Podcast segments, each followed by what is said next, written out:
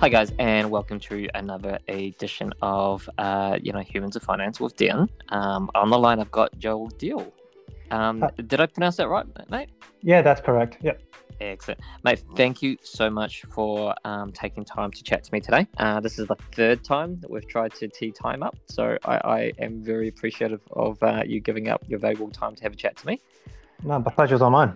Excellent. Uh, but but basically the um you know the the I suppose called the catalyst for me to have a chat to you was um I put up on the group a while ago with regard to asking former bankers, um you know about why you ended up coming over to the broker side, right? Um, what you wrote was that you know you you had initial aspirations to become a business relationship manager Yeah, after you've been in credit for a couple of years. Um, so tell me about that. I mean, like, how, how did you, you know, go from, you know, credit basically to deciding that you wanted to go into sales and then deciding that you ended up becoming a broker?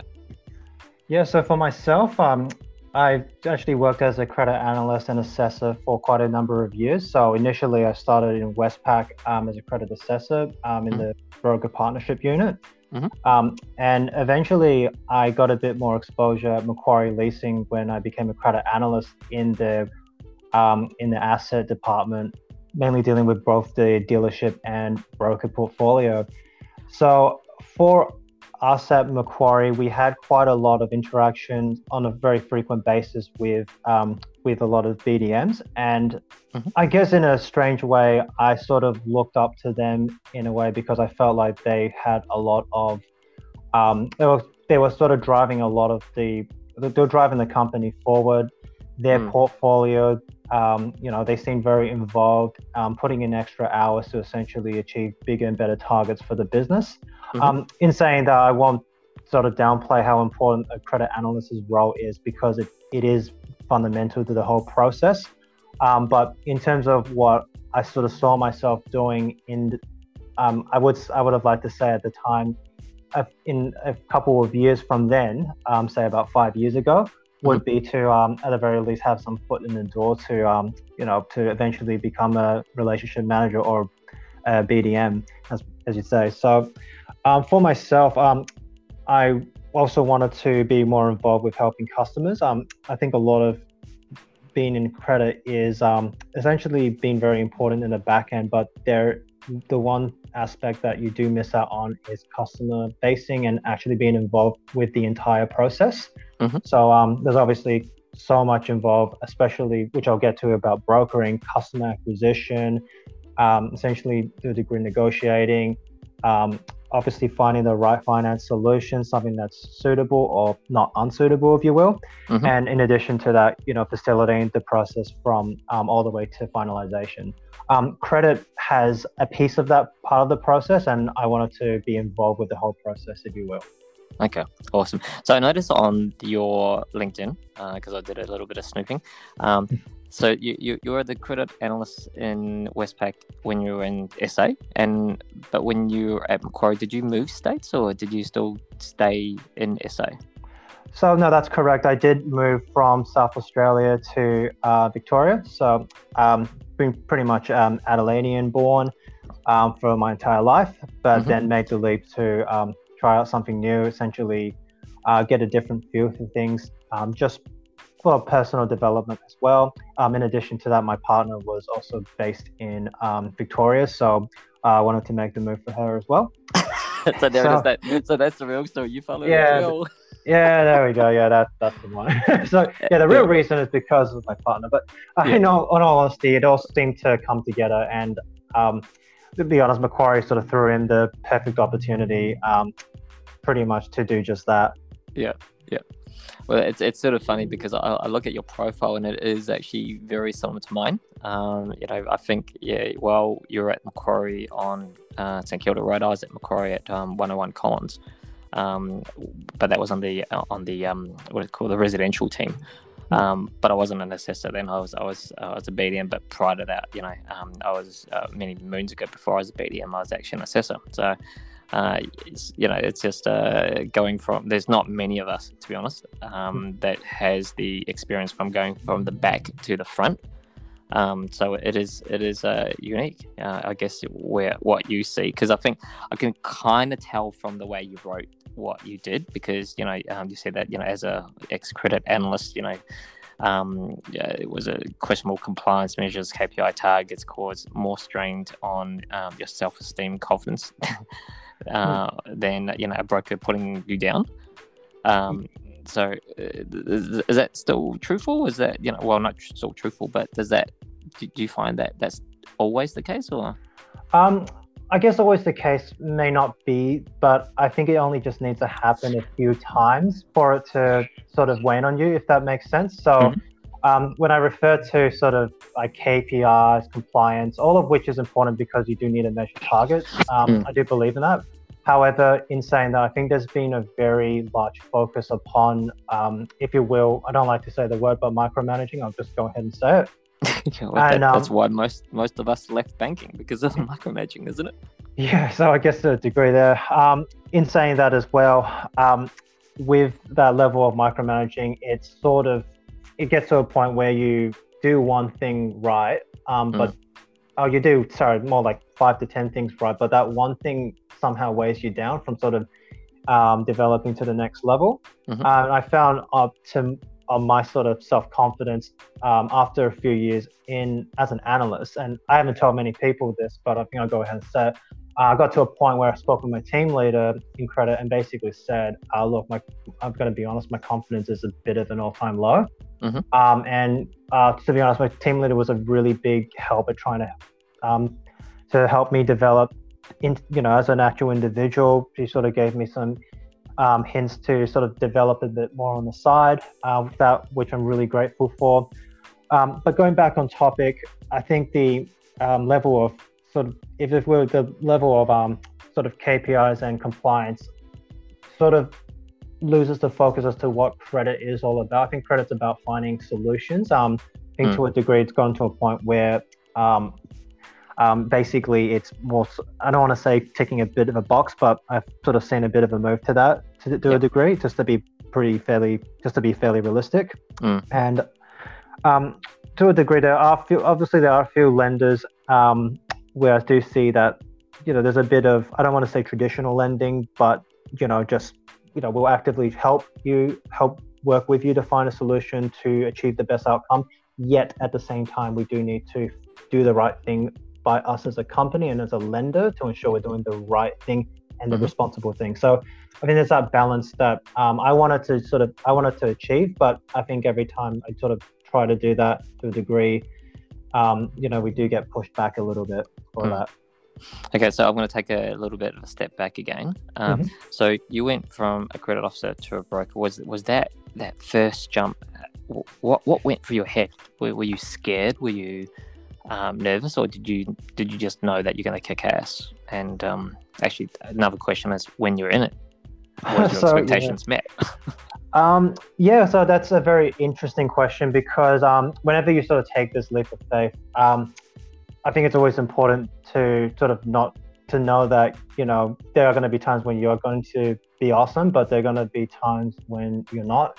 Um, mm. And that's all part of the learning journey. I knew that going from something where I was in the back end to essentially a broker, mm. um, I knew that a lot of people were going to sort of perceive me as a bit of a bean counter initially, you know, sort of that nerdy guy, if you will. Yeah. Um, and to a degree, I, um, I think I sort of adjusted into the brokering um, aspect quite well because I felt there was a little bit more freedom to um, sort of help guide the process, um, I think in the most efficient manner, the way I'd, I'd, see suitable, and try to help customers proactively find solutions. I'll get to mm. that a bit later, but um, I was, of, of course, I was nervous, but I think whenever that you're wanting to do something that means a lot to you, if you will, mm-hmm. um, you'd have to be a bit nervous. You have to have a bit of fear drive you to take the next step because um, if you if you're going too cocky, it's just not going to work. You know, you're going to miss a lot of things. You're not going to learn properly, and you know, it'll actually, you know, you'll just come off as that cocky guy that you know just got a bit full of himself. yeah, I get what you mean because you're not going to really learn unless you make mistakes, right? Um, and uh, if, if it was always that easy, a lot of people would be doing it right now. Um, Mm, that's 100% correct. And in saying that as well, um, if, if brokering was that easy, then yeah, I think you know there wouldn't be a need for myself to go into it either. I wouldn't. Uh, I would just see that be too many brokers, not you know, no place for another one in the market, yep. if you know what I mean. So your, your background then was across the board, really from residential to uh, asset finance. It looks like it, right? But you you spent more time in the asset finance space. Mm. Is, is uh, have you found yourself just specializing in that, or are you just an all rounder like a GP, just just doing whatever customers come to you with? Yeah, so primarily we're in asset, um, personal loans, uh, business finance. So I say a little bit more smaller ticket, if you will, to help assist customers with cash flow in, in a business space. Mm-hmm. Um, but if you will, a bit all rounded. I will say that we don't actually touch much of residential, and the only reason that I've sort of made that decision, though a lot of people have given me eyebrows for it, um, is because um, there are a lot of good brokers, um, mm. mortgage brokers in the market, and mm. not to say there's not a lot of good asset brokers, but um, I think it's to a point where I don't think I'd be I think I could think of a lot more, a lot of people that could do the job better than I could, if mm-hmm. that makes sense. So I felt that it's better to um, sort of focus on the actual niches that I'm actually able to provide. It's, it's interesting you say that because the, the, stats are, are pretty, um, what do you call it, uh, are pretty, uh, pretty in favor of what you're doing. Because, you know, I've said that once and I've said it again, you know, six to probably close to seven out of 10 mortgages is done via the broker channel, right? Yep. What you're doing though, in terms of numbers, it's only actually one out of 10. So uh, while while it's sort of funny that you've decided to to do what you're doing, but you've you've probably got the best advantage um, because I, I, think growing anything from you know one out of ten or two out of ten is a lot easier than maintaining the six out of ten, right? So I'm moving to seven or eight. So you know, well, well done. I think you know whether uh, by design or just by coincidence you're doing what you're doing, it's it's it's awesome. Hmm. So um, I do like the point that you mentioned there in terms of that one out of ten because um, our sort of need in the market um, reason a big reason for going into brokering was to um, try to sort of be that bridge between a customer not being able to achieve that goal just due to finances mm. and being able to achieve it. Um, I think in terms of um, say, for example, just your everyday mum and dad going into a dealership to buy a vehicle. Mm. Essentially, those sort of deals, you know, clean credit, um, every, you know, long term employment, residential history, um, you know, there's no sort of issues, clean serviceability. Those sort of deals are like anyone can, I, I don't want to say, but look, it, you know, anyone can go into the, they can go to the dealership, they can go to the bank, and anyone get them approved. Like, to be honest, um, a broker may be able to help get them a better rate and may be able to help facilitate the process to mm. a degree. But in saying that, um, I think there's more of a need for customers that um, aren't entirely sure about or confident about the financial landscape and aren't so, if you will, um, confident with sort of traversing into it themselves.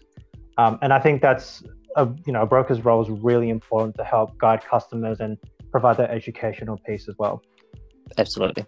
Okay, so looking back now, um, I mean, you, you're technically still pretty new in the broker space, right?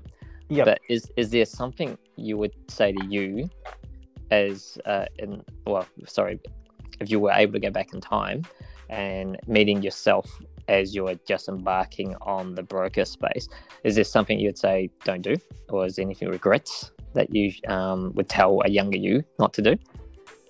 Um, I'll be honest. I'll go back to a question you actually mentioned. Like, did I sort of get arrogant? Um, like, having have I sort of? I think I'd sort of kick ass right out the gate. I think there are moments yeah. of that where I probably, when early, quite early on, may have got a little bit of myself.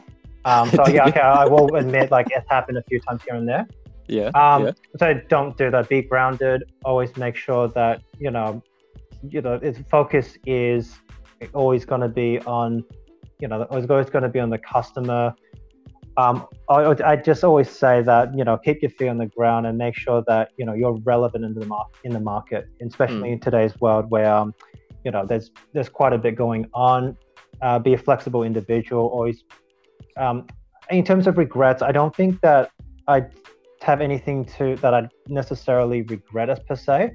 Mm-hmm. Um, but I guess just to keep my own character in check to ensure that um, I stay on the right track at all times. And I think, to be honest, it's it's especially with sales one of the biggest um, things I had a bit of a tough time adjusting to.